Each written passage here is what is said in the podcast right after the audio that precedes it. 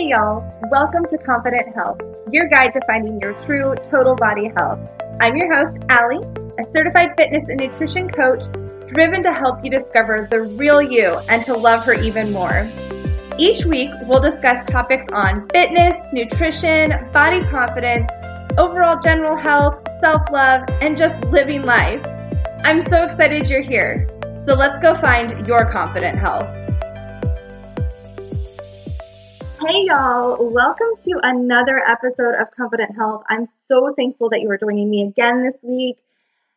Ladies, it's time to cover something that we all wonder about but don't openly talk about because, for whatever reason, menstruation is considered a taboo topic that we just don't talk about publicly. But today I'm going to do it. Okay, we're going to talk openly about our menstrual cycle and our health fitness journeys. We're just going to get comfortable with it because it's something that I think a lot of us wonder about, but we don't talk about because of the social stigma with just bringing it up openly. And we're ripping off the band aid, all right? So let's go ahead and start with the basics, okay? So our cycles are broken up into four different phases. There's the menstrual cycle. This is when we get our period, when we are cleaning everything out, our body's doing a lot of work down there. Estrogen and progesterone levels tend to drop during this phase. The next phase is the follicular phase. That's a mouthful. It starts at the same time as your menstrual phase and then continues until ovulation. So those two will kind of go a little congruently for those few days that you are on menstruation, but then the follicular phase will continue on until you hit the ovulation phase, okay? During this phase, your estrogen levels do start to rise a little bit and progesterone levels stay at that lower level, okay? The third phase is the ovulation phase.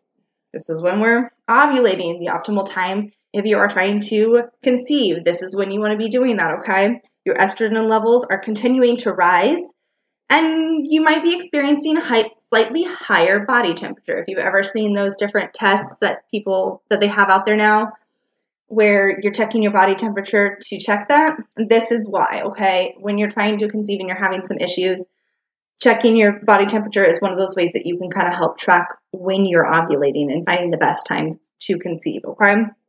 So the fourth phase is the luteal phase.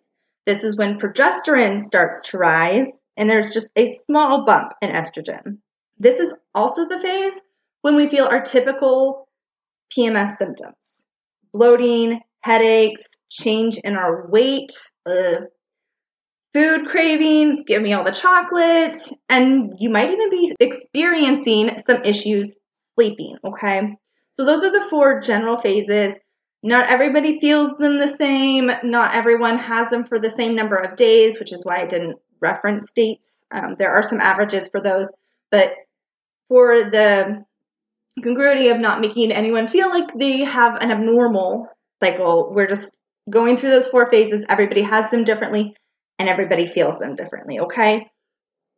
Now, you probably, because of all these differences, heard a lot of different ideas about training, what you should be doing, if you should be training, what types of training you should be doing. And honestly, there's no reason why medically you can't train through all four phases, okay? There's nothing that will keep you from doing that except for how you, as an individual, feel during those phases, okay? But planning around your cycle and knowing your body when you feel things more, when you don't feel things more, when you have higher energy levels, when you have lower energy levels, knowing your body really well will help you know the best way and the best plan to go through your cycle, okay? And planning it out and knowing what's best for your body is smart and will allow you to get the best out of your training during these phases, okay? So, again, this is all very individual, but in general, these tips will kind of help you. So, if you think about it, before and during menstruation, so during the menstrual and luteal phases, we tend to have a little bit lower energy and fatigue. Like those PMS, you're having trouble sleeping, you're feeling bleh from the bloating, and the headaches or the cramping.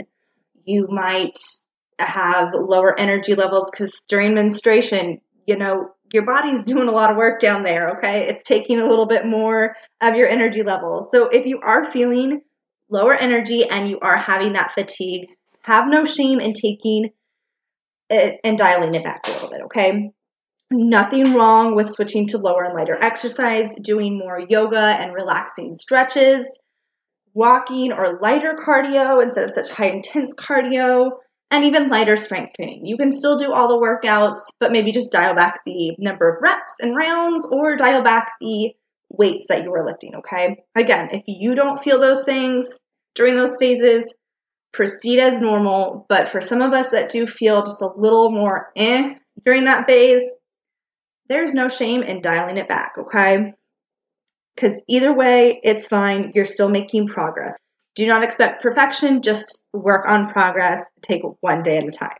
There is, if you are a higher intensity or an endurance athlete, like when I was training for my 50 miler, I could kind of feel this a little bit during those months and during my cycle. When I'm in that luteal phase, you know, those higher intensity, longer endurance workouts were a lot harder. I would fatigue a lot faster. And I could notice that, or maybe was not performing as well. Okay. So saving those higher intensity runs, higher intensity workouts, the longer endurance workouts, maybe if you can plan those around those phases to better have the most energy, have the best sleep, feel the best, do that if you can. Okay. But again, not a requirement. Now let's talk a little bit about nutrition and hydration during these phases. Okay. As you heard me mention, some phases you have a little bit higher body temperature. When your body temperature is higher, you're more likely to hit that sweat rate. You might start sweating a little bit more. You might be sweating faster in your workouts. And that's probably a trigger that you need to start drinking a little bit more water, okay? Because as you sweat more, your body requires more water to replenish that. So let's stay hydrated and pay attention to our sweat rates, okay? And stay on that hydration. So, also during our periods and menstrual cycles, we always feel a little bit more bloated. You know, our bodies tend to retain a little bit more fluid or retain it differently than when we did or when we do during other phases. So paying attention to that as well, you might still need to be taking in more water, even though you might feel like you're bloated. You might be holding a little bit more water weight, but that does not mean that you should dial back on how much water you are taking in. Okay. You still need to stay hydrated. We still need to pay attention to that and make sure that we are not dehydrating ourselves because there are symptoms that go along with that as well. Now let's talk a little bit about nutrition. Should you be changing what you are eating? Should you cave into all those food cravings that we might get during those PMS phases. There actually has been studies done with how women perform during different phases and what helps in those phases, okay? So during your luteal phase, which again is that phase where we're having those PMS symptoms, we've they found during various studies that increasing your carbs may help with exercise performance. So if you're one of those that tracks your macros and you're paying attention to that, you can look into adjusting your carbs and increasing that a little bit, staying within your caloric deficit if that's what you're doing, or staying in your gains area, whatever your caloric intake is at that point. Just adjusting those percentages, increasing the carbohydrates that you're going to consume, that can help compensate for that lower energy and make you able to perform better have that energy that you need. I mean, think about it. When we get those carbs, we tend to have a little bit more energy. We're feeling a little bit better. So if that's what makes you feel better, has gives you the energy that you need to perform your exercise and do your programs better, adjust it a little bit, okay? But just for those few days, don't just keep it high that entire time unless that works best for your specific nutrition, okay? Protein intake during this phase has also been shown to help with preserving your muscles and grow and helping them grow. Okay. We all know that protein helps build muscle. That's nothing new. But during that luteal phase, when we're a little bit lower energy, we have a little bit less energy. Our hormones are all doing different things through the cycle. Paying attention to the protein intake can help keep us from losing any muscle during that point, help us maintain it, help us feeling good. If you're really working on developing that muscle, growing it for whatever your goal may be, if it's bodybuilding, things like that, paying attention to that protein level as well will help you reach that goal even during that phase. So, again, like I said, you don't have to cater to your cycle if you don't feel the need to. You can continue and try to do the best all that you can through all the phases. But if you need to dial back during some, go for it. If you want to up it during others, go for it. If you want to set your schedule and train and eat according to your cycle, go for it. Okay. It's whatever works best for you. But hopefully, some of this information will be beneficial for you in planning for yourself, okay? That's what this is here for. It's help to give you tips and give you more information so that you can find the best plan for you. Because, like I said, everyone's different. Some people don't get PMS symptoms, some people do. And it all depends, even from cycle to cycle, it can be a little different, okay? If you have gotten great information, please give me a rating give me a review, share with your friends. I love hearing from you guys. Shoot me a DM on the Instagrams at Allie Williamson Fit. Tell me what you got most out of this. I want to hear from you. You hear from me every week. Let's return the favor, okay? Also, feel free to be more open about this, okay?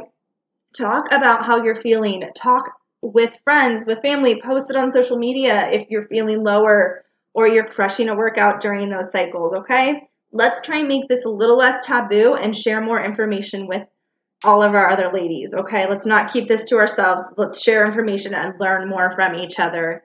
It's been so great sharing this with you guys, ladies this week, and I cannot wait to share more information with you in upcoming episodes. Thank you for tuning into this week's episode of Confident Health. If you love this episode, be sure to share with a friend just screenshot, post to Instagram, and tag me at Allie Williamson Fit. So be sure to follow the podcast so you never miss another episode. Chat soon.